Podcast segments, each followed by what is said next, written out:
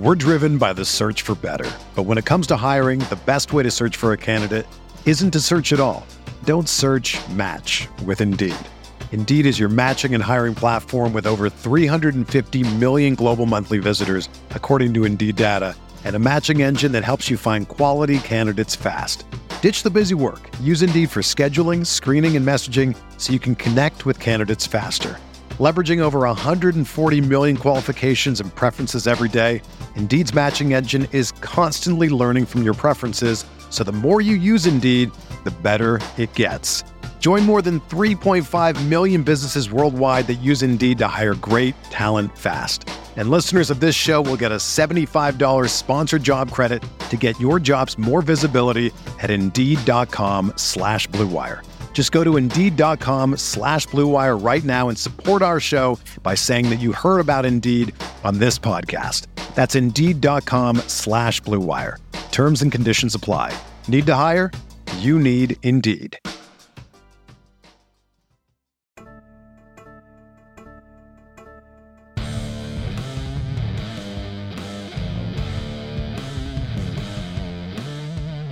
You're listening to Mile High Insiders with Nick Kendall and Luke Patterson. Head on over to milehighhuddle.com for all things Broncos. Now, it's time to find out what's going on behind the walls of UC Health Training Center. Uh, welcome to Mile High Insiders. I'm Thomas Hall, and on my left or right, whatever it looks like on your screen, is Lance Sanderson, not Luke Patterson. Uh, Luke is out tonight, and Lance, thank you for jumping in and uh, and uh, co-hosting with me tonight. I really appreciate it. Yeah, man. So, thanks for having me. A, a busy week for me, man. Yeah, yeah, I mean, am I am I jumping around? Hold on, uh, hold on. My my internet connection is a little wonky right this second, so give me just a second okay. here to, to buffer in. First things first. Uh, thanks for having me. I do appreciate uh, you for uh, having me on. Uh, it's it's always fun to talk football with you and just to kind of create some new conversations here on the Mile High Huddle uh, podcast network. So thanks for having me, man. I appreciate it. Yeah, it's great. It's great. Thanks. Thanks a lot. So we are going to chat about this rumor from PFF, uh, their projected uh, possibility about Lloyd Cushenberry. And I mean, I'm going to just come out and say it right away, Lance. It's kind of a ridiculous thought to franchise tag a center, but we'll definitely get into it and, and talk about why that is. And, uh, uh, you know, among other free agent rumors, free agent happenings. So, uh, welcome in, everybody. Thank you for being here. Appreciate you jumping in. I'm going to uh, say hi to some of the folks in the tra- chat. David Youngkin's coming in bright and early. Thank you very much for being here, uh, supporting us. And evening, Thomas Lance and Dylan. I don't know if placing a franchise tag, franchise tag on Cushenberry is worth it or not. Absolutely, we're going to get into that. And our very own Dylan Von Arx uh, coming in to remind everybody to make sure you hit that like button on the way in and share on all platforms and subscribe. It's good advice. Thank you for being here and helping us out with that. Uh, appreciate it. And we're going to grab String Guy. He was in here early as well, saying, Hi, guys. Got to be kidding. Tagging Cush? Why? Trade back and draft, draft, draft. Tagging Cush is the dumbest thing I can imagine. You could even trade Jeudy for a center in free agency. Well, String Guy, I mean, we, we're kind of with you on, on that. At least I am. I think, yeah, paying a 20, almost a $22 million uh, you know, $22 million for a center when the best centers in the game are making about 14 a year seems quite ridiculous. And the problem with it is, Lance, and, and you know this, it's not, they don't just say, okay, franchise tag for center position. They say offensive line. So they're, they're bringing in offensive tackles who get paid a lot more. So that, uh, you know, the calculation for uh, the center is inflated uh, compared to maybe some of the other positions. Yeah, it's that's that's the big thing here is the franchise tag with within the NFL and the collective uh, the collective bargaining agreement. You got to give uh, the players a lot of credit here for not really differentiating between specific positions. I mean, linebacker is another one that is that is a big thing. You have outside linebackers who happen to be edge rushers and inside linebackers who don't rush the passer for the most part. They're inside linebackers, guys like Fred Warner. They're all combined underneath the linebacker scope.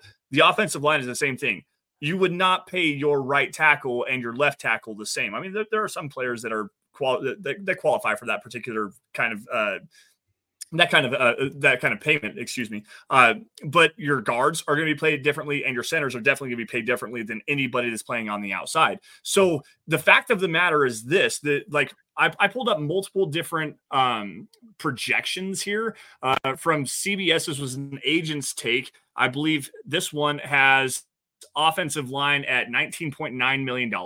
Over the cap.com has it over $21 million. Uh, and spec.com has it at $19.9 million. So you're going to go in and have a center being paid as much as the average of the top five offensive linemen, period. Point blank, end of story. Top five offensive linemen. All five of those guys happen to be left tackles, by the way. Uh, yeah, and franchise tagging Lloyd, Lloyd Cushenberry is an absolute mistake. Yeah, and if I was Lloyd Cushenberry, if they did offer me that, I would run to that table and sign that uh, that on the dotted line immediately. Man, that's uh, that's the kind of thing that you would do if if they did offer that to you. So, uh, you know, especially when you have all these other this all this other cap problems, so to speak, you're going to throw out a lot of money for a mm-hmm. center who I'm sorry, I I picked him to be the surprise candidate to have a great year early on before the, you know, in the off season and everything. But he has had one good season. And it, I mean, it wasn't the best season in the league either. So you, you got to take those things into consideration. Why would you spend so much money eh, when when the team not only has salary cap issues, but also has to get younger at many other positions? So, you know, to me, it's like, okay, I, like Cushenberry. I liked what he did this year but you let him test the market and you trust that you evaluated your center position in the draft with Alex Forsyth, Forsyth and uh, and maybe go with him or Wattenberg. There's other options. I just it seems crazy to think that. We got Michael Ronquillo coming yeah, in saying, Good evening, Thomas and Lance on Mile High Insiders. Go Broncos. Thank you, Michael. Thank you for being here. Thank you for the Facebook star support. We really, really appreciate it. Thanks, Mike. So, Lance, what are some of the issues besides Cushenberry? Obviously, we're kind of we kind of both uh, agree with that. What are some of the issues you see uh, when it comes to replenishing uh, these free agents that are uh, that may walk and also getting under the salary cap? I, I, was I was on a show last night here with uh, with Albert Knoppers, our, our good friend uh, over with um, the Denver Broncos Roundup, and Keith Brugman. You guys know who I'm talking about here, and was talking. You know, if you look at this roster as it's currently constructed right now, and you think that there's a, a way for this Broncos team to be actually competitive in 2024, you are probably partaking in some of the recreational activities going on in the great state of Colorado because, quite honestly, there's literally no chance. Um, you have needs everywhere. Uh, probably on the offensive side of the football, the only position that you're comfortable with moving forward into 2024 is the running back position. And that features Javonte Williams, who is still coming back from that torn ACL. You've got Samaje Perine, who I thought should have been used a lot more uh, than he was, especially as a like between the tackles runner. He was typically used later in games as a receiver, and then Jaleel McLaughlin, who we all love. I mean, obviously the jitterbug guy goes out there and just continues to make plays, but you have holes at wide receiver you have to address. Jerry Jeudy's probably going to be traded. Courtland Sutton is a guy that you could potentially extend, but who knows? He's in the last year of his deal, upside down on his contract. You could cut him or move on from him, trade him away. Does not matter. Uh, Tim Patrick, another guy. So now you're missing the top three receivers you had coming into the 2023 season. Um, the offensive line, Garrett Bolles, potentially a, a, trade or a cut candidate as well. Uh, Lloyd Cushenberry, we just talked about him, unrestricted free agent. You've got to fill that center position. Defensively, there's interior defensive lineman. You've got to you've got to address that. DJ Jones, another potential uh, cut piece for this def- uh, for this defense. You need to add another edge rusher, off ball linebacker. Josey Jewell is a free agent. The safety yep. position, you've already moved on from Kareem Jackson. PJ Locke is a free agent this season, and Caden Sterns can't stay healthy. Cornerback, obviously, we all know Damari Mathis and Fabian Moreau couldn't really cut it, especially down the stretch, specifically Damari Mathis, who was replaced by Moreau. There are so many holes that you have to fill that there's really no true answer on how to go about filling all of them. And Yep. It, it, it's impossible. It, it's a, I don't want to say it's impossible to have a conversation because we can, but where do you start? Yeah, I mean, and we're not. You're talking about uh, even potential trades, potential cuts of uh, you know p- players that aren't even restrict unrestricted free agents. But if you look at the unrestricted free agents by themselves, there's like seven starters that are going to be leaving mm-hmm. this team probably because they're not going to the Broncos probably are going to look to get younger to replace them so they don't have to take a bigger cap hit with their cap mess. And then like you said, you've got all these other guys. I'm I think defensive line is going to be decimated after this offseason before the draft starts. I think that you're going to see uh, probably safety is going to be pretty thin. And then, like you said, the wide receiver core is another one that it looks it looks like you got plenty of uh, players there now, but when it's the off season's over, you're not going to have plenty in there. So there's three big ones uh, that three big position groups that you have to address right away. That I, I just mm-hmm. I, I think that the Broncos they need to get younger at certain positions. I keep saying that. I think that they need to look to the draft, but the problem is they don't have a bunch of draft picks either. So, you know, it's it look it's a kind of a dire situation no matter how you look at it. I'm going to grab David here. David's coming in with a super chat. Thank you so much, David. We really appreciate it. Saying good evening, Broncos country. Buckham times three, McCarthy. McCarthy, JJ McCarthy guy. David's a JJ McCarthy guy. Uh, how do you feel about JJ McCarthy, uh, Lance? We're driven by the search for better. But when it comes to hiring, the best way to search for a candidate isn't to search at all. Don't search match with Indeed. Indeed is your matching and hiring platform with over 350 million global monthly visitors, according to Indeed data, and a matching engine that helps you find quality candidates fast. Ditch the busy work. Use Indeed for scheduling, screening, and messaging so you can connect with candidates faster. Leveraging over 140 million qualifications and preferences every day, Indeed's matching engine is constantly learning from your preferences, so the more you use Indeed, the better it gets. Join more than 3.5 million businesses worldwide that use Indeed to hire great talent fast. And listeners of this show will get a $75 sponsored job credit to get your jobs more visibility at Indeed.com slash BlueWire. Just go to Indeed.com slash BlueWire right now and support our show by saying that you heard about Indeed on this podcast. That's Indeed.com slash BlueWire. Terms and conditions apply. Need to hire? You need Indeed.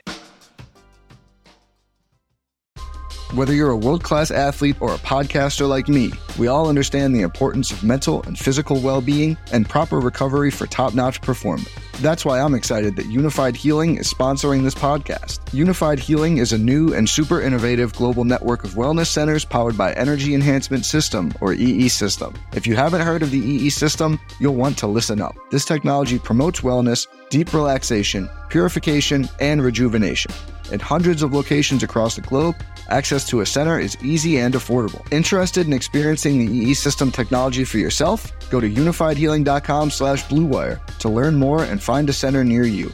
That's U-N-I-F-Y-D healing.com slash bluewire. No material or testimonials on the Unifyd Healing website are intended to be viewed as medical advice or a substitute for professional medical advice, diagnosis, or treatment. Always seek the advice of your physician or other qualified healthcare provider with any questions you may have regarding a medical condition or treatment and before undertaking a new healthcare regimen, including EE system. Oh man, uh, conflicting conflicting analysis here. I I see the tools, I see the athleticism. He's got a great arm. There's some accuracy in there that he can work with, but at the same time, this kid is so young and he is so raw. Um, you you see the potential dripping off of this kid as he just walks around. But at the same time, one of the biggest issues I I, I spent about an hour and a half running through as much of the game tape as I possibly could, every single throw for four different games. And one of the biggest things that I see with him that is going to be an issue at the NFL level is variation on his ball speed. He's a guy that is going to really just hammer the fastball. He wants the ball to be completed right now. As soon as it comes out of his hands, he wants it to be right there on his receiver, no matter what. And there are a lot of missed opportunities for extra yards after the catch. Um, missed opportunities to throw receivers open as well. He does kind of try to like, I'm going to fit this in here right now, and that's how it's just going to be. This play is going to end right here with a completion. But then you see the athleticism. You see him be able to extend plays and, and use his legs to to run downfield and create extra extra yards um, for the offense. some little a little bit of hidden yardage in there as well. The big thing here is I don't know if I'm comfortable taking a player like that that is so raw at 12 specifically, maybe not even in the first round. If you're going to take him, I mean, trade back, go and get a guy like that. If you can get to 25, somewhere around in there, the tail end of the first round, you're betting on a guy with a lot of intangibles, a lot of uh, a lot of tools you can work with that um, you need that fifth year option on just to get him in your locker room, but you can't put him out there day one. You need a, a veteran bridge quarterback to pair with him. But Jim Harbaugh came out and said he's going to be the surprise number one overall pick. yeah, and, and Jim Jim Harbaugh's talking out the the wrong yeah. side of uh, uh, the wrong side of his body on that particular yeah. comment. There, he's talking about his guy. That's coach speak for you. You bet. You bet. Yeah, I mean, I I I agree with you on that. It's uh, he's just he's just saying it to say it. It's his his guy, but I doubt that's going to be the case. But you know, it is one of those things where uh, you know the Broncos are going to have to take a swing at some point on a on a mm-hmm. quarterback. Mm-hmm if that if that quarterback happens to be there at 12 do they do it or not? Regardless of whether it's a project or not a project they're going to have to do it. I just don't think i don't think there's anybody uh, any quarterback there's there's that they can get at this point uh, in, in the draft at 12 or trading back that is going to move the needle that much right away. You know they're most of them after the first couple probably aren't going to uh, be ready to come in uh, year one and really move that needle and and move the broncos higher up in the standings than they were last year. I just don't see it. But you know, there there are surprises that that you know come out. So you you never know, but it's few and far between. Yeah, I'm I'm I'm right there with you on that, Tom. Phil McLaughlin's coming in with a saying, Good evening, Lance and Thomas. I want to trade back at 12 and get more picks. We need help everywhere, in my opinion. Buckham, go Broncos, mile high huddle for life. Phil, thank you for the support coming in from Facebook. Really do appreciate that. Yeah, I mean, the thing that I always uh, talk about with the draft is, you know, the more picks you have, the more likely you're going to land some players. It's just that's the way it is. I mean, you you can't hit on every player. You look at all the numbers from, you know, I have uh, I've looked at the last 12, 15 years of the draft you know you don't you don't hit on every player it's a it, you know once you get past the first round which is about a 50-50 probability really you start going down rapidly so you get lucky and the way to get lucky is with more draft choices mm-hmm. and the mm-hmm. broncos could trade back and get more draft choices but at the same time they need impact players they have to get because right now there's very few real impact players on this team so you get them in the first round. You get them as you know early. Typically, you get them earlier in the first round rather than you do later. Uh, so you know that's kind of that conundrum. Are you going to get an impact player and you know keep trying to build your team, or are you going to pull uh, come back and just kind of fill holes? That's that's the big question. Yeah, and it's hard because uh, with uh, with George Paton in tow, obviously the, the Broncos general manager here, uh, he's really liked to trade up for the most part, uh, going through his time with the the Minnesota Vikings. I mean, look at when they they drafted uh, Cordarrelle Patterson in the first round. They had three first round picks that year. They traded up to go and get another one. Uh, typically they're not looking to trade back to get more capital. Obviously, they traded up this last year uh, to go get a, a, guy like Riley Moss. They they they, gave up a, a, future third round pick to go and get a player like that. Uh, maybe Sean Payton had a little bit uh, a little bit of play in that particular decision, but typically George Paton likes to get I'll call it the barbell approach, where he has the heavy first and second round picks and then the heavy sixth and seventh round picks. But everything in the middle is really thin. There's not a whole lot of picks there. He wants the dart throws at the end of the at the end of the draft to help fill the uh, the depth of the class, and then he wants the guys that he believes are the true starters that are capable of stepping in on day one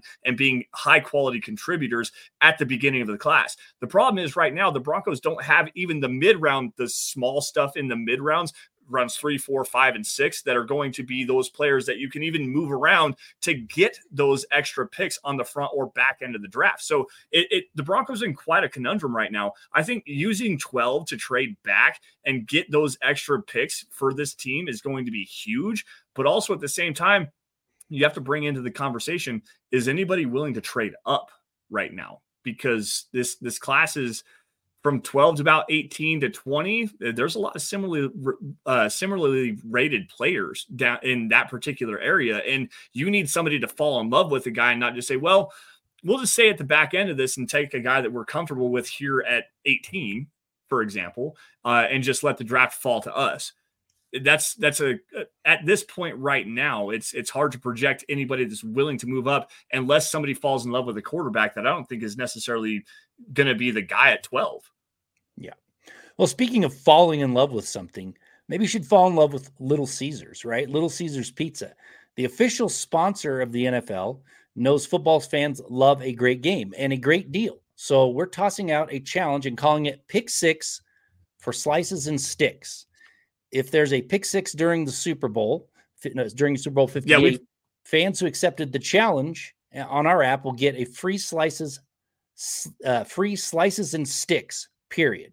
Yeah, guys, we've partnered with NFL legend Derrick Brooks of the Tampa Bay Buccaneers because he knows all about the pick six, having returned one during Super Bowl 37. We all know that game. The Tampa Bay Buccaneers defense was so spectacular that game, uh, beating our hated rivals, the Oakland Raiders, back in 2002. That play led to a 44 yard touchdown and a win for the Buccaneers. So, guys, uh, go to Little Caesars app, accept accept the challenge today, and win some free pizza. And thank you, everybody over at Little Caesars, for joining us this evening.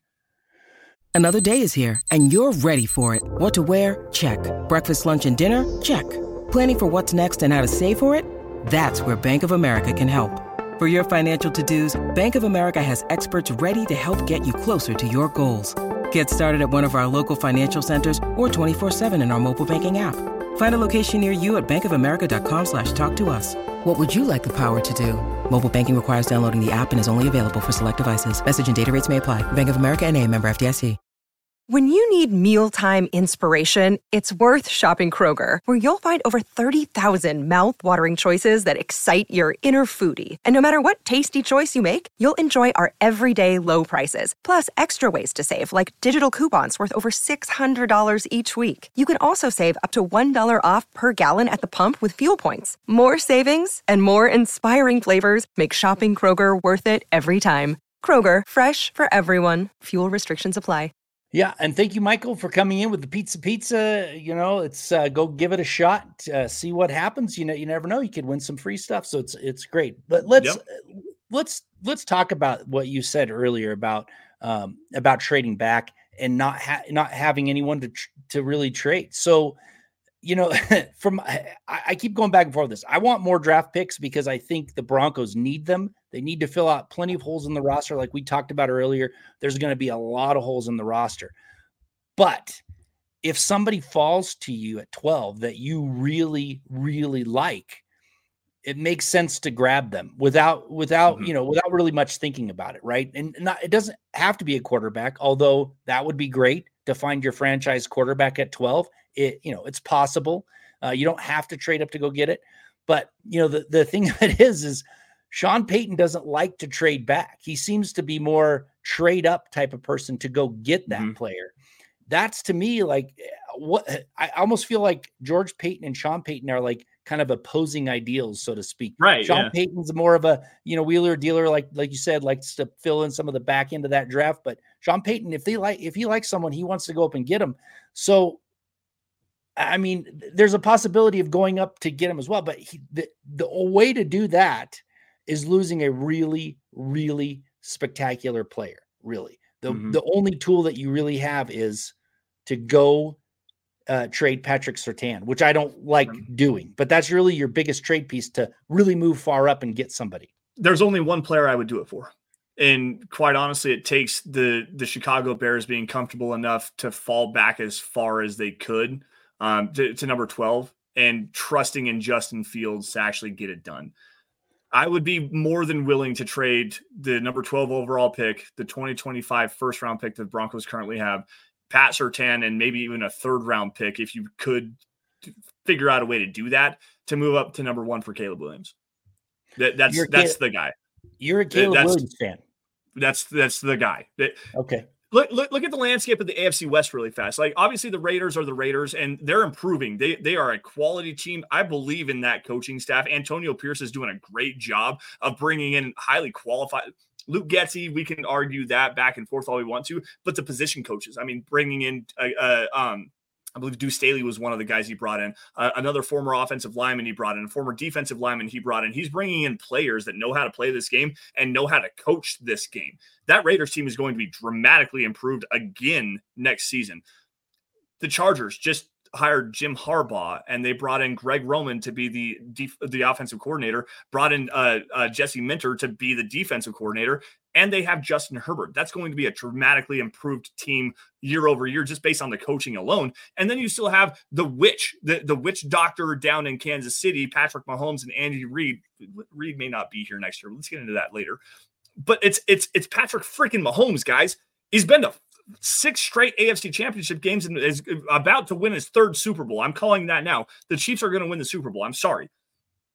This, you need to go and get a guy that can go and compete against and start to build this offense around a player that can compete with the rest of these teams in the AFC West. You've got Herbert and Mahomes that you have to deal with twice a, a twice a year, every single year. Caleb Williams is that guy, in my opinion. If you want to mortgage everything you can to go and get him, by all means, do that. That is the thing that I want this team to do absolutely the most.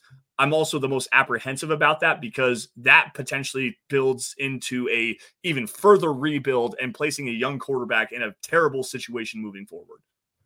Yeah, I mean, I have some questions about Caleb Williams. I don't know if he's a surefire, uh, you know, candidate like a Andrew Luck or Peyton Manning or someone that you would trade everything for to go get.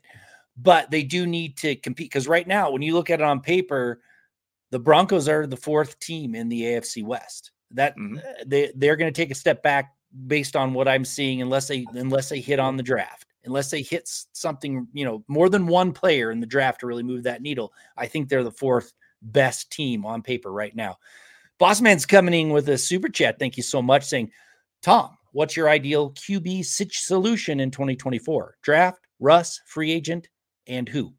Well, you know, I, I actually was a. I know that people don't like Russell Wilson and he doesn't fit in Sean Payton's uh, offense. I kind of was hoping that they could work it out and uh, he could stick around for another season uh, to you know and help the team kind of get a little bit better. But that's that's off the table from what I'm I'm I don't think there's a, any way they can fix what what happened. So he's gone. You got a terrible cap situation.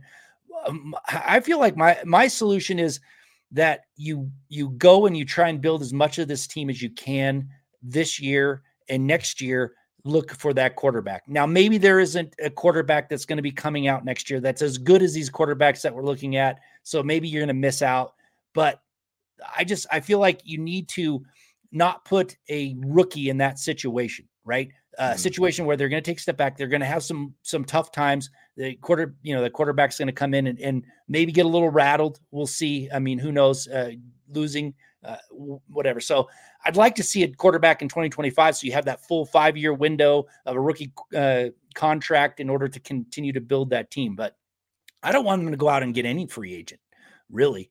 I mean, I don't see a free agent out there that's worth the money that's going to come in and do anything. I mean, eh, you could try and go get Jimmy Garoppolo. I don't really think he's going to move the needle at all. I don't. I mean, you might as well just roll with Stidham, find a rookie in uh, the you know tr- pick pick a rookie quarterback. Maybe you can develop him later in the draft.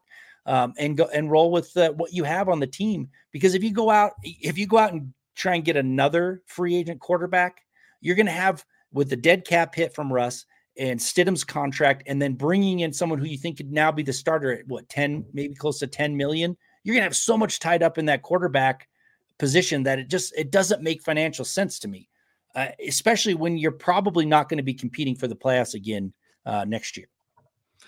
I don't disagree with, with, with the one thing that you said is bringing in a free agent. And and granted, I think that that might be the direction that the, the Broncos are probably going to go in and uh, uh take no further look at a, a guy like um, Jameis Winston. Uh, maybe maybe a Gardner Minshew comes uh, or Jimmy Garoppolo. Heaven forbid that actually happens. But uh, like Jameis Winston would be a guy familiar with with Sean Payton's scheme, um, has uh, the ability to come in. He's only 30 years old. He has a 33 uh, 33 touchdown, but also 30 interception season, 5,000 yards in that year.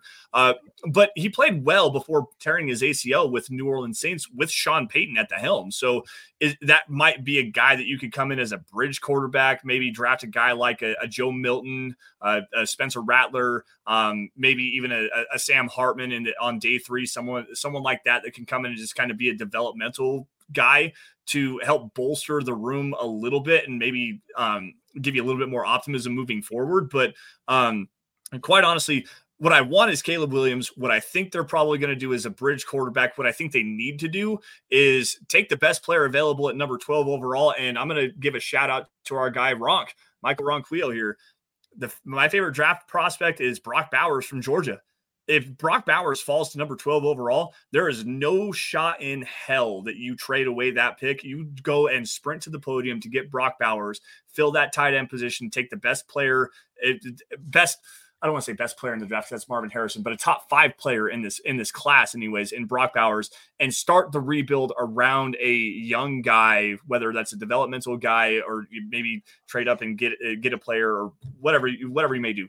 If Bowers is there at twelve, you have to take that guy. Yeah, I mean, I like Brock Bowers as well, but I will say something about Jameis Winston. Um, and I know everybody looks at Jameis Winston with with Sean Payton and like they see the five and two record, they see that they, he took that he, his interceptions came down, but very very little else improved. Most of the other part of his game actually kind of regressed. He wasn't throwing for as many yards, which I mean that was the big that was the big uh, thing with with Russell Wilson. It's like oh he throws touchdowns, but he's not throwing enough yards. He's not really moving the needle. Jameis Winston had kind of had that same step back in in almost every other category.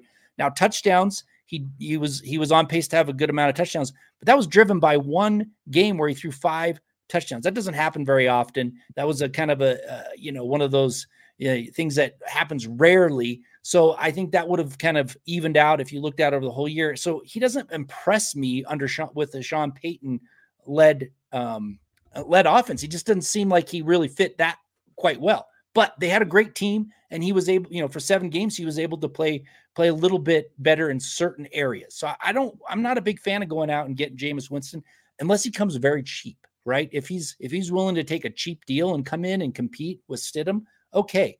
But I, I just, I, he's not one of those guys that makes me think, oh, this is going to be better with him than with uh, with any other guy that they can roll in. I, I do like Gardner Minshew though. I I think he he does help, but I think he's going to the way he played in Indianapolis, I think he might garner a little bit more financial attention this year mm-hmm. than than I think the. I mean, look, the Broncos are going to be what starting at sixty million over the cap once this Russell Wilson cut happens. Eh, that's a lot of money they got to find.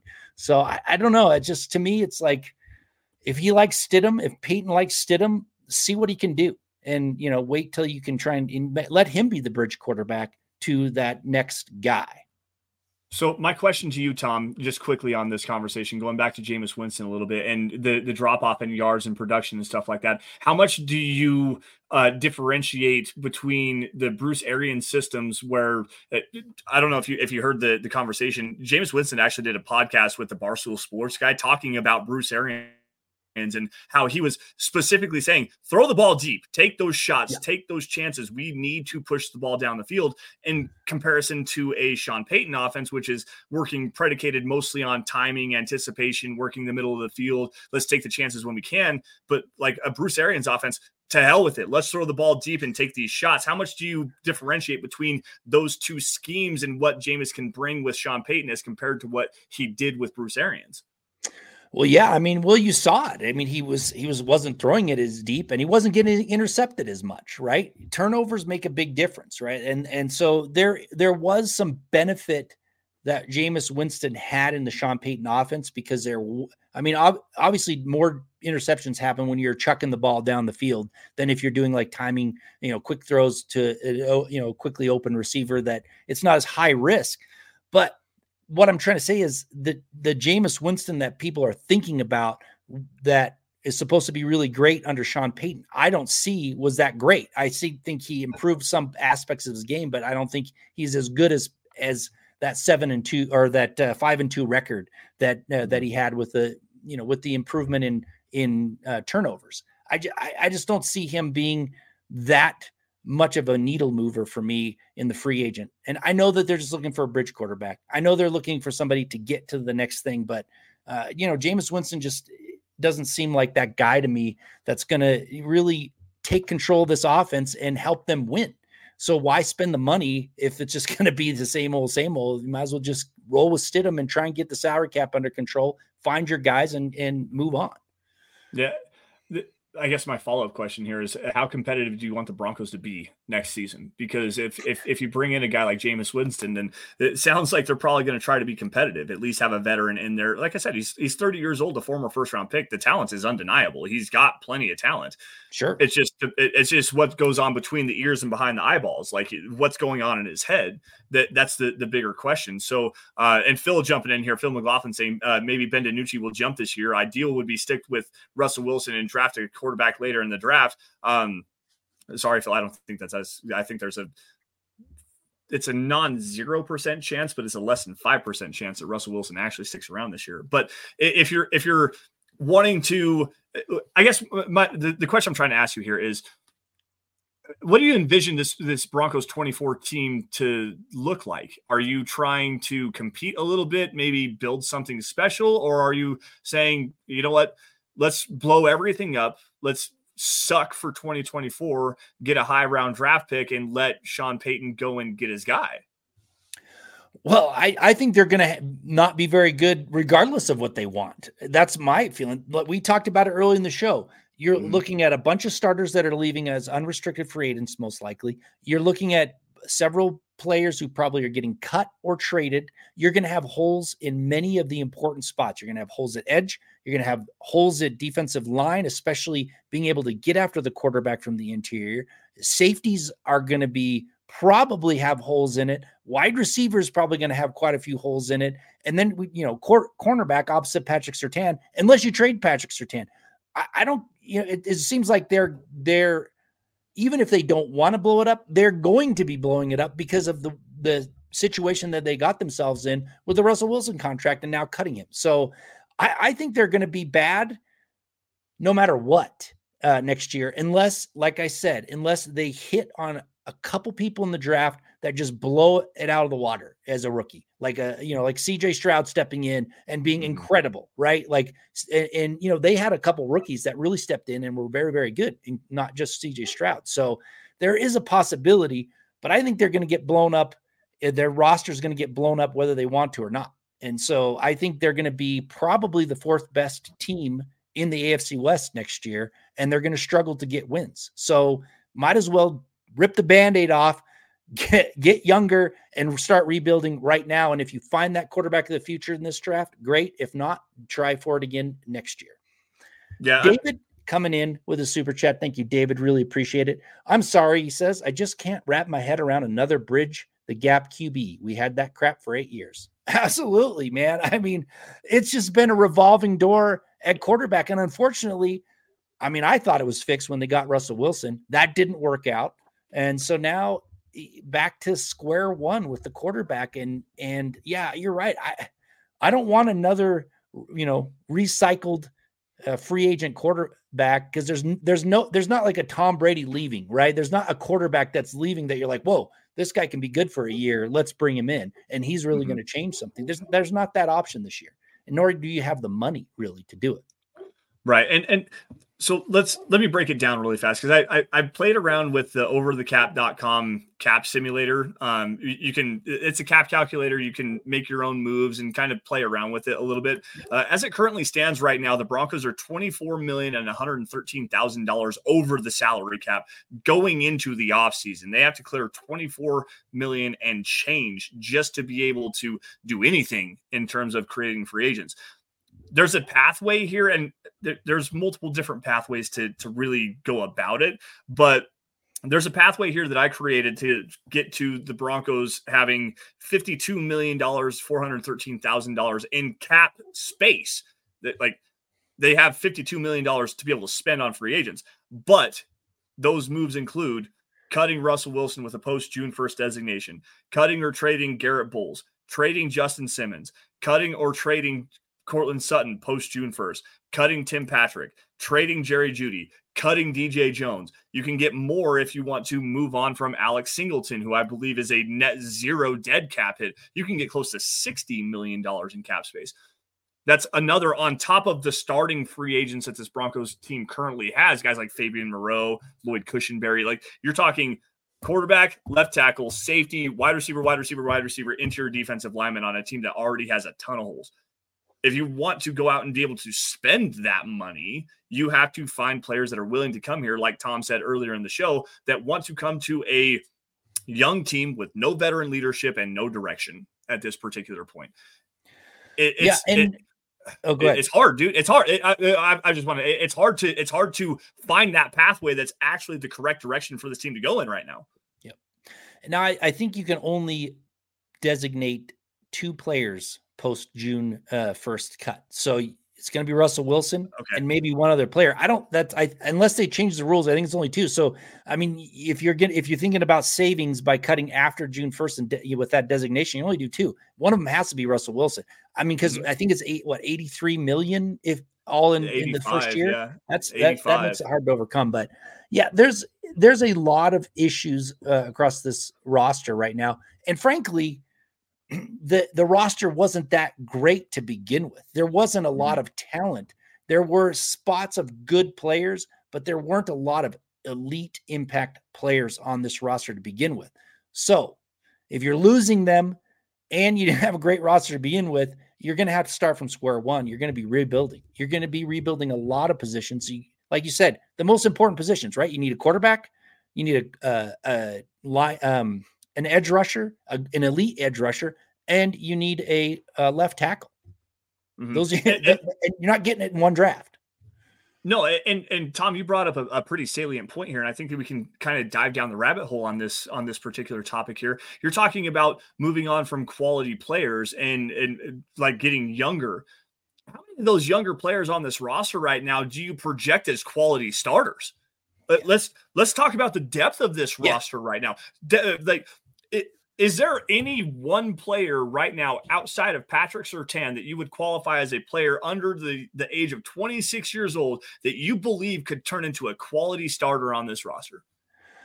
I mean, there are there are a couple that could. I mean, Jaquan McMillian McMillan, I like a lot. I yep. think he has the potential, but you know, we we we still have to see more. So I don't know. Um, I think he's he's possible one. I liked I really like Caden Sterns, but he can't stay healthy. So that's mm-hmm. another issue. But I mean, you're right. There's not a lot of, uh, you know, Mims. I think Marvin Mims, if he can develop more of a, a route tree, I think he can be a, a, an elite player, possibly. But there's still question marks. And then Drew Sanders to me is a huge question mark because I really liked him. I thought his athleticism was great. But when I saw him at inside linebacker, he just did not have the instincts that I would like in a starting Im- impactful inside linebacker. Yeah, he's got a great athleticism, but he was making the wrong decision too many times, and they moved him to edge and they played him at edge a lot more. But then, and then behind that, the young players, especially the draftees, you, you didn't see JL Skinner. He didn't play a single down on defense the entire year. Was inactive almost every single game. So mm-hmm. you don't know what you have there. You don't really know what you have in Riley Moss either, because he didn't mm-hmm. play that much, very sparingly. And so you got those two draft choices right there that you didn't even see. Alex Forsyth, who you're you're actually looking at is probably stepping in for Cushenberry. He didn't play down at center that I saw. So we don't even know. That's the thing. We don't know what mm-hmm. this team really, the young makeup of this team outside of Surtain. What else have they got? I think it's Mims. I think it's uh, and I I uh, I think McMillan are two building blocks that are going to be a nucleus of the team going forward. But other than that, you got a lot of question marks, a lot. Yeah. Yep. And I mean, the only the only other two that I can think of specifically on the offensive side of the football would be uh, Javonte Williams. I think he's 24, so maybe, but you still have the ACL injury that you have to overcome from last year. Uh, uh, Jaleel McLaughlin but is that a guy that you're hanging your hat on to be an elite level player or is he more of a change of place kind of guy that just comes out there and provides you a little spark offensively you've got mims you're right on that one and i'll and i'll i'll hold judgment a little bit but you bring up a, a good point there he's he still needs to develop a lot, and we didn't see nearly as much as I wanted to see from him because I, I, I really loved Marvin Mims coming out in the draft. Um, defensively, Drew Sanders, it's hard because they're you got hurt, you got nicked up in the in on the edge position late last season, needed a guy to come in and step in. Sanders had that ability. So cross training him a little bit. I think that maybe getting him, uh, maybe getting another edge defender to keep him on the back end of the the front seven, uh, keeping him on the off ball where he can actually truly learn. Because I think he did improve down the season, but again, multiple questions. It, like there is not. i am getting shredded in in some of the comments on this, but uh, I, I, I don't think it's necessarily a negative take. I think it's a realistic take take off your glasses, your orange colored glasses a little bit and really take a step back. And like I said to open the show, if you look at this roster as it's currently constructed and feel like the Broncos are going to be t- competitive in 2024, maybe even 2025, you should probably highlight Colorado. I'm telling you, because there, it needs talent. It, it needs more talent. Compare them to the top eight teams that just went into the playoffs. You got the best two teams, obviously, this the, the, in, in the, uh, the league this year the, the 49ers and the, and the Chiefs the Ravens. That team is stock chock full of talent. The Lions, completely explosive offense. Uh, they need better defensive talent, but they have talent there. Needs to come better as a, a, cohesive unit. The Green Bay Packers, they're not the like the most talented, but they figure out how to work with the talent that they do currently have, and they have better talent than the Broncos currently do. The Dallas Cowboys, another team that's very talented. You've you've got um uh, the Jacksonville Jaguars. That's a, that's a, a, great team that has a lot of talent that they're working with. Like this this team right now, as it's currently constructed, and as it's going to be looking going forward, they can't compete with teams like that. They just don't have the the natural Jimmys and Joes to play with teams like that at the NFL level right now. They just don't. Well, and and if you think about it as well, I mean, the, I I think of a guy like like Quinn Meinerz, right? Obviously, mm-hmm. he could develop into an elite guard, but that's not an impact position right? Mm-hmm. He's a young yep. player. He's playing a position that you probably could replace with somebody who's not quite as good, but still kind of get. I'm looking at they don't have an impact player at the most important position, quarterback. We all know that. They're going to be looking for that. They also don't have an impact player at edge rusher. I like Jonathan Cooper. I like Baron Browning and I like Bonitto, but none of them are elite, right? No. You need no. to have an elite edge rusher. They don't have that. They don't have an elite interior pass rusher. I like Zach Allen. Maybe he's going to develop, you know, as he gets a little bit older. Maybe it, maybe he'll get there, but I don't see it yet. And then the only the only position that you and left tackle as well. I mean, Garrett Bolles, I like. He's not an elite left, left tackle. He's a very good left tackle he's probably going to be uh, he's probably going to be moving on most likely. So that's a hole that you don't have a young guy to step in for. I mean, Alex mm-hmm. Palczewski's not going to be that guy. He's a right. He hasn't played left tackle since uh, high school. Uh, so you you've got you've got holes at the most important position with not a young player to step in. The only place that you have a young player that's elite at a at an impactful position is Patrick Surtain. That's the problem that I have. You can fill in these other holes in in the roster with you know uh, low priced aging vets that you hope to get a year out of, and you can fill in with some younger guys at you know like inside linebacker, safety, you know maybe at center. But the there's no that's the problem. You got to have these impact players at these elite positions, and they don't have it. They just don't have it, and eh, they have to get it in these next two drafts. And that's why I'm mm-hmm. projecting them to not have as good a year next year as they even had this year, which wasn't that great. Right, and, again, that's you're, you're absolutely correct here. I want to bring in a, a, good friend of ours, obviously uh, one of the one of the better show hosts here at Mile High Huddle Podcast Network, um, Nick Kendall. He's been saying it a lot on social media. I believe he said it a couple different times on Broncos for Breakfast and even on Building the Broncos. This team is a year away from being a year away. Like we are currently staring at the Houston Texans situation from like 2021. We are a year away from being a year away from being close to being competitive. And it, it, that's just a plain and simple fact. You've got to clear up the cap situation. You've got to move on from Russell Wilson. You've got to get more draft picks. You've got to l- uh, lower the overall age of this roster, get more talent 100% of the time, and figure out a way to start from essentially zero. I do believe that this is going to be the zero starting point. We are currently at the rock bottom in this NFL uh, free agency and this NFL offseason. Now, I have a question from for you that was asked of me of um from Albert Knoppers last night. And I, I feel like this is a fun conversation to have here. If the Broncos do go and Sean Payton does, you know, um, go get that bridge quarterback, kind of fill the holes as much as he possibly can, do whatever you can do. If the Broncos suck with that with that bridge quarterback that Sean Payton has brought into the fold, and the Broncos are bad, how much do you put on Sean Payton at that particular point in in the landscape? Is it Sean Payton's fault? Is it the roster's fault? George Paton's fault? Where does Sean Payton stack up here in terms of importance of the future of this organization moving forward? Well, I mean, he the ultimate the buck stops with him. He's been giving all the given all the power. They put they went out and they traded uh, traded for him. They gave him a big contract. They've put all of their faith in Sean Payton. Now, if he goes out and gets a bridge quarterback, I don't think they're going to uh, fault him, right? I, I, know. I think that if you're talking about ownership, looking at this team, they they know there's holes. I mean, if I see that there's holes in this roster, I know that the ownership is like, yeah, this roster's got plenty of holes in it. I don't think they're going to fault him.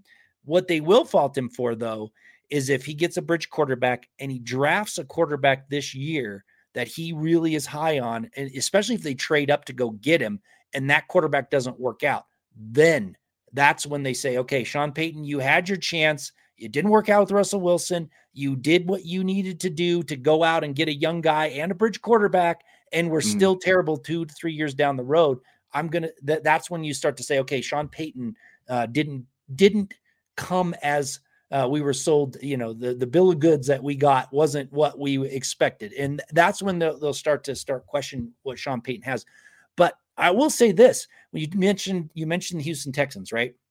Let's say that Sean Payton is a great coach, like everybody uh, thinks that he's a great coach. If they hit on a quarterback and they hit on like an edge rusher that just surprises everybody, that gets them back into contention. I think not for mm-hmm. a Super Bowl, but it actually gets them back into the you know playoff mix. But if, if they can't do that, then you're looking at a you're looking at fourth in the AFC West. That and that's that's the thing though, hitting on that quarterback. Right. And where where exactly is that quarterback going to come from? Are you are you banking on a, a guy at twelve? Are are you talking about um, like a Michael Penix Jr.? Are you talking about uh, uh, Bo Nix, JJ McCarthy? Um, and I, I, I mean I could get uh, get excited uh, about a future if you if you land a guy like JJ McCarthy, probably not at twelve. Uh, trade back and get a guy like that, then sure, I, I'm I'm all for that and I, I could get excited about that. But you got to figure out a way to fill out this roster and get more talent to surround a guy like JJ McCarthy. And you're probably not starting him year one, anyways.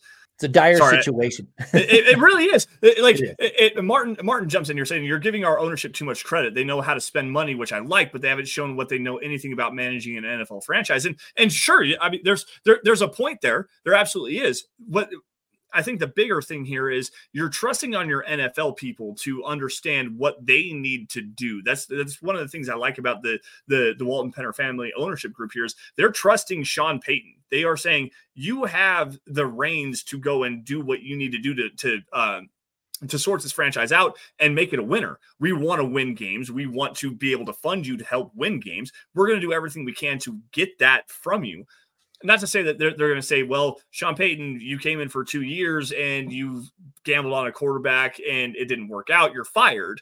But do they start to maybe kind of start that clock a little bit and say, well, okay, we just burned $85 million on a quarterback that we thought that we paid a lot of money to to be a franchise guy for the next five seasons, obviously. You decided to tear that down, rebuild, and this is your vision, and it's now not starting to work yeah. Um, come on, man. We need answers. Like that's kind of where I'm coming from with that particular point. Yeah, and and you're right. I mean, uh, Martin, they're they're inexperienced. Some of the ownership group is inexperienced at running an NFL franchise, but they would have to be but blind to not see that this roster has a lot of holes in it right now. Mm-hmm. I mean, mm-hmm. they they would have to have zero ability to evaluate any type of talent whatsoever. And on top of that, they would have to be buying a bunch of crap that Sean Payton is feeding them. Obviously, they meet with him. Obviously, that you know they, they're not he's they're not just stepping aside and spending money and let the, the, he has to be giving them an honest evaluation of this roster. So they would have to know what's going on at least a little bit. I mean, me looking out from the outside in, I can see the holes in the roster. I think they can too. And then you have to take into effect that I mean, there there are people on here that uh, like Condoleezza Rice has been around football for a very very long time. Mm-hmm. I mean, mm-hmm. she she I, I think she knows talent when uh, from non-talent on this roster. I think they I think they would have an idea that this this uh, roster has holes in it And I, that's where I'm coming from. Like they're giving, and like you said, Lance, they're giving Sean Payton the reins to go out and do his thing. They have to because they're not going to meddle, which is excellent. They don't, you don't want them to meddle, but at a certain point, they have to see the results. And if, like I said, if Sean Payton can't get those results in the next couple years, they're going to start questioning whether or not he was the right choice to turn this thing mm-hmm. around. The, the one point that was brought up um, that I that I think is actually kind of a fun conversation here is think about it like a used car. Okay, so Sean Payton was the guy, and uh, you know the the Walton Penner family ownership group brought in Sean Payton, and here's a used car for you. It's got some dings and some nicks and bumps and stuff like that. Doesn't necessarily run very well, but we're gonna sell it to you. Okay, well, I'm gonna go out and I'm gonna take this team, I'm gonna or this this car, I'm gonna drive it around and I'm gonna figure out what it needs to have, and I'm gonna replace the starter on it. Well, the starter on it that you replaced wasn't necessarily the problem and the flywheels tore to hell and the, the, transmission doesn't work and yada yada yada well when you buy that vehicle you buy that used vehicle you buy it in used condition you buy it knowing that it has these problems when you go to fix it and it still doesn't work that's on you Sean Payton, you're the one that came in and said, Well, I can, I can fix this roster. I can fix this quarterback position. I can fix this team and all of a sudden you start plugging in your own players and bringing in your own free agents pick your guy at the quarterback position and it doesn't start to work anymore well you're still stuck with a clunker on the side of the road aren't you?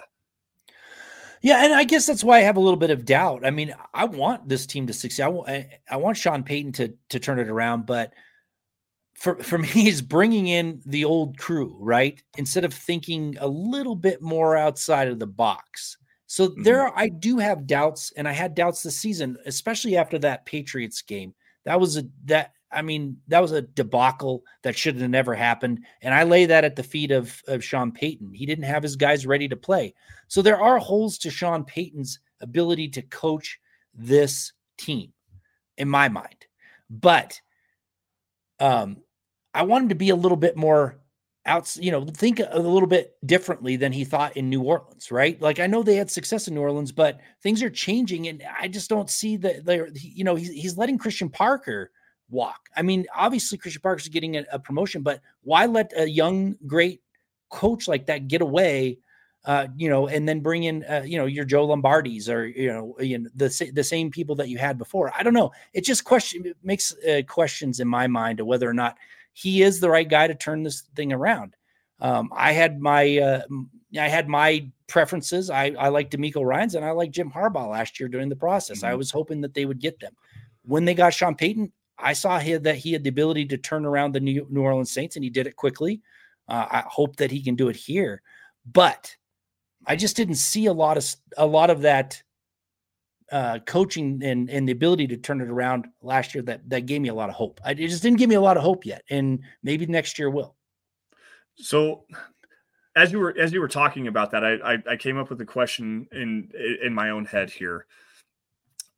Sean Payton, obviously, like you said, turned the, the New Orleans Saints around and and got that turned around quickly did he really have a plan for like a few like a long-term outreach? What was that long-term outreach for this team right now? Did he come into this knowing well we have got the albatross of a contract that is russell wilson. It's going to take us some time. I'll try to work with him a little bit and see what we can do. But if that doesn't work we have to tear it down. We have to start to rebuild the franchise and work forward more than just the immediate turnaround. Because that's what that's what every every fan wants. Is like we want the immediate turnaround. This team sucks. We want the coach to come in, get the quarterback right, turn it around. We're in the playoffs next year.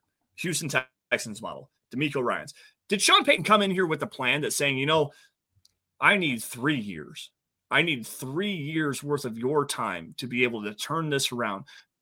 Tear down the roster. Let's start over completely. Is that the real Sean Payton plan here? Because everything that we're being told or everything that we've been led to believe has been being proven wrong based on the money, based on the performance, based on everything. Did he actually want this? Did he want to tear down and rebuild a franchise from scratch? That's a good question, and it's that would be a.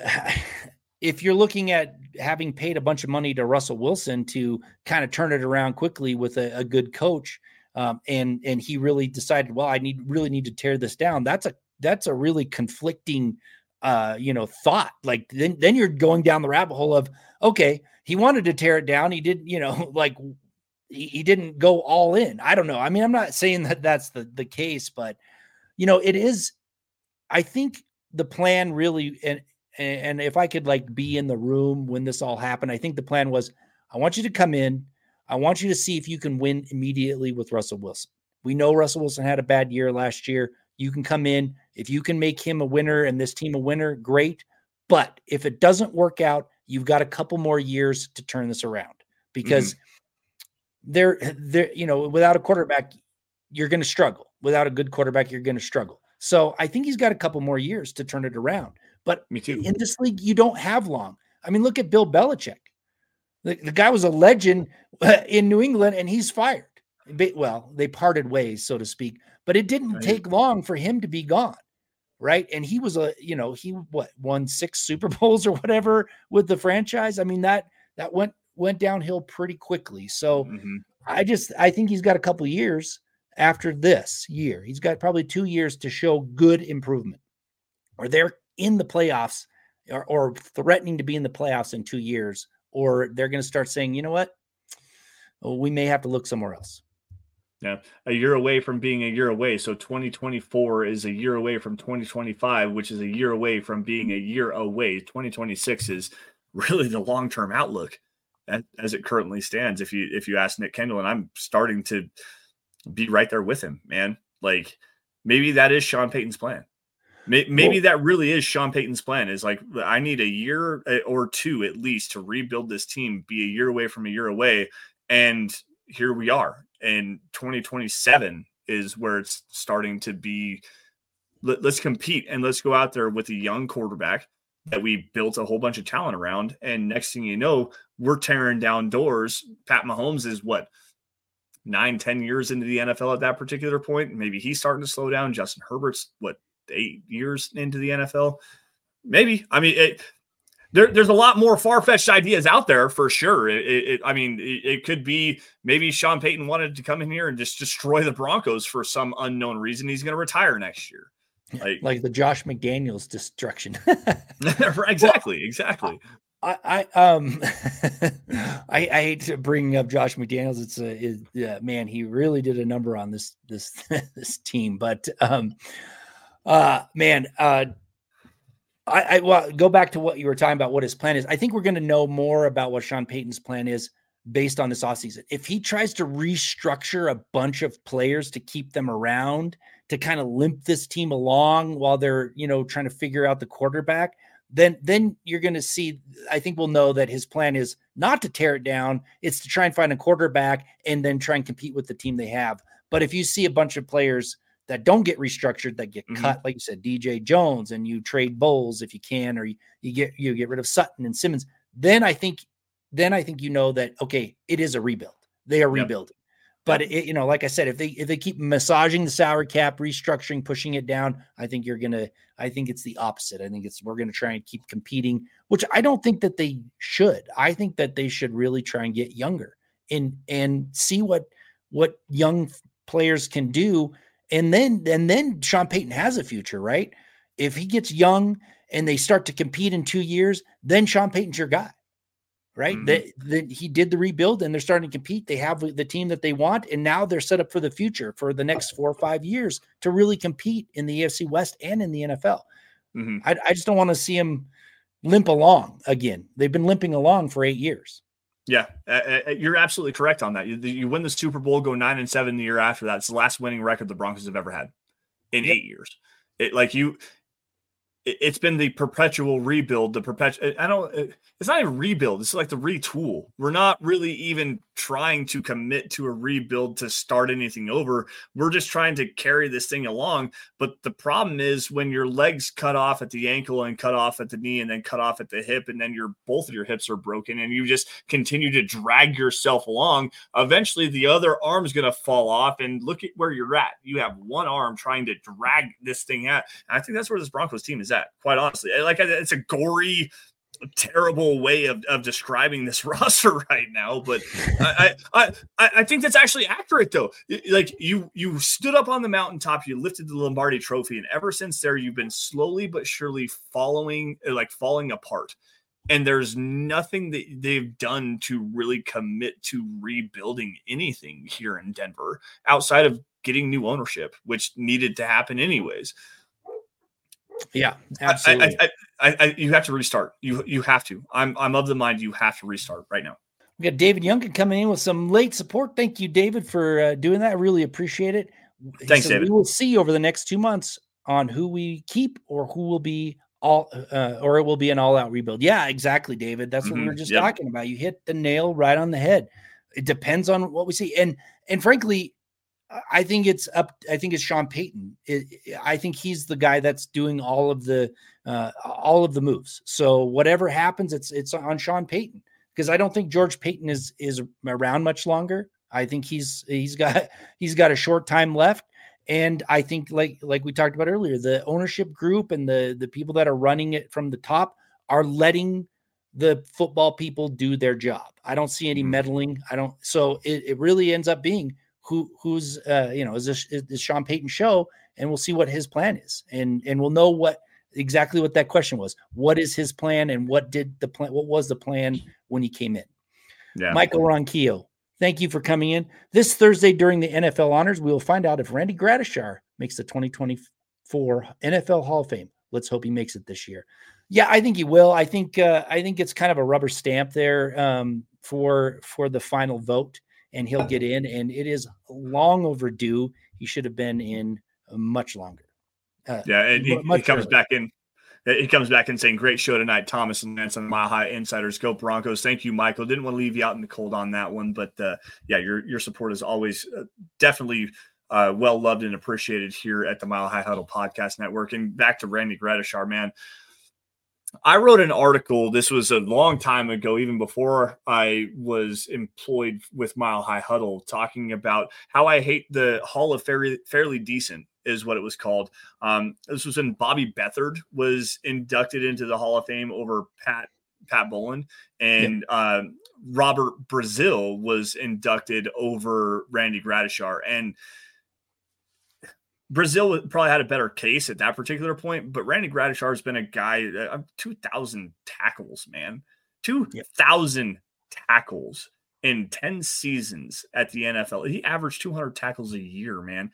How is this guy not? How are more players from the 1977 Orange Crush defense not in the NFL Hall of Fame? You got Louis Wright, you've got Tom Jackson, who should be a contributor member for 25 plus years at ESPN contributing on the Monday night football shows, uh, Sunday night, Monday night football reaction shows.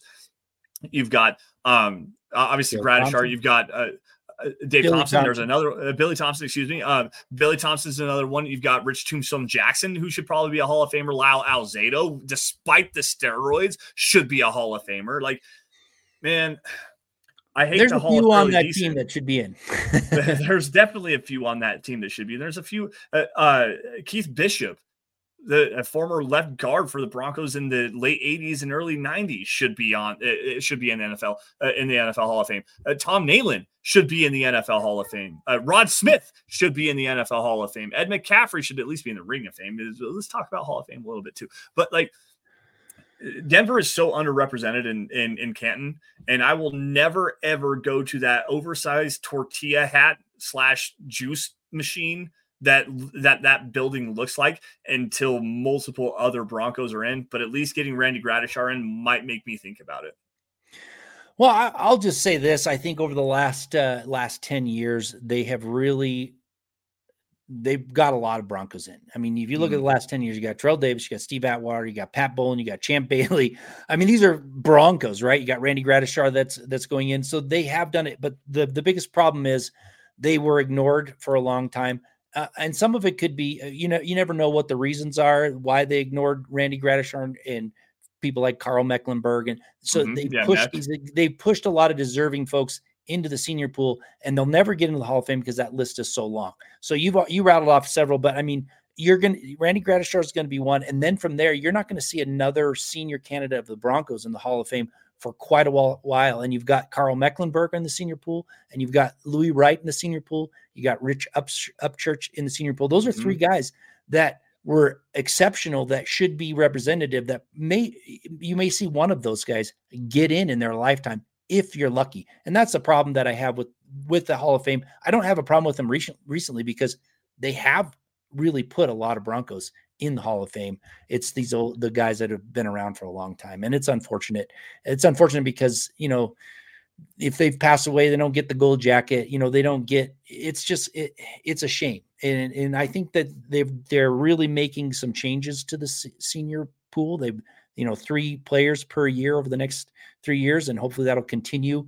Um, so they they are making some improvements, but you're right. There are there are some uh, Broncos that are not in the Hall of Fame that at least should have some recognition. Tom Nalen's my number one guy who should be in the Hall of Fame, but he's uh, he doesn't get much uh, much play in that uh, in that room, unfortunately. But anyway, uh, yeah, Lance, thank you so much for for jumping in for Luke. I know we're you know we're ten minutes past seven, so uh, we should wrap up the show. But again, thank you, appreciate it. Uh, any last parting words before we call it call it a night?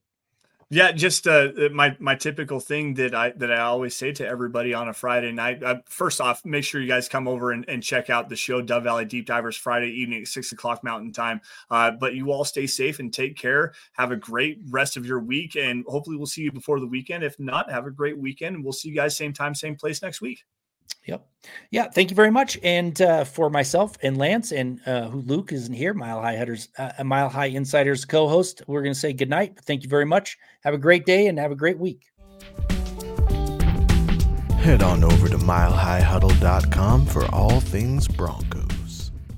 Everyone is talking about magnesium. It's all you hear about. But why? What do we know about magnesium? Well, magnesium is the number one mineral that 75% of Americans are deficient in. If you are a woman over 35, magnesium will help you rediscover balance, energy, and vitality. Magnesium supports more than 300 enzymatic reactions in your body, including those involved in hormonal balance. From functional medicine doctors to mental well being and female hormone experts, we all know that magnesium is the one mineral to improve all aspects of well being and health. But which one?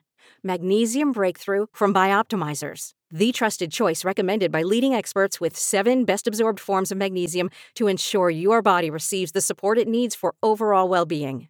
Go to bioptimizers.com slash balance today and use code BALANCE10 for 10% off. Support your journey to wellness at B-I-O-P-T-I-M-I-Z-E-R-S dot com forward slash balance. Magnesium Breakthrough from Bioptimizers, your foundation to optimal health and vitality.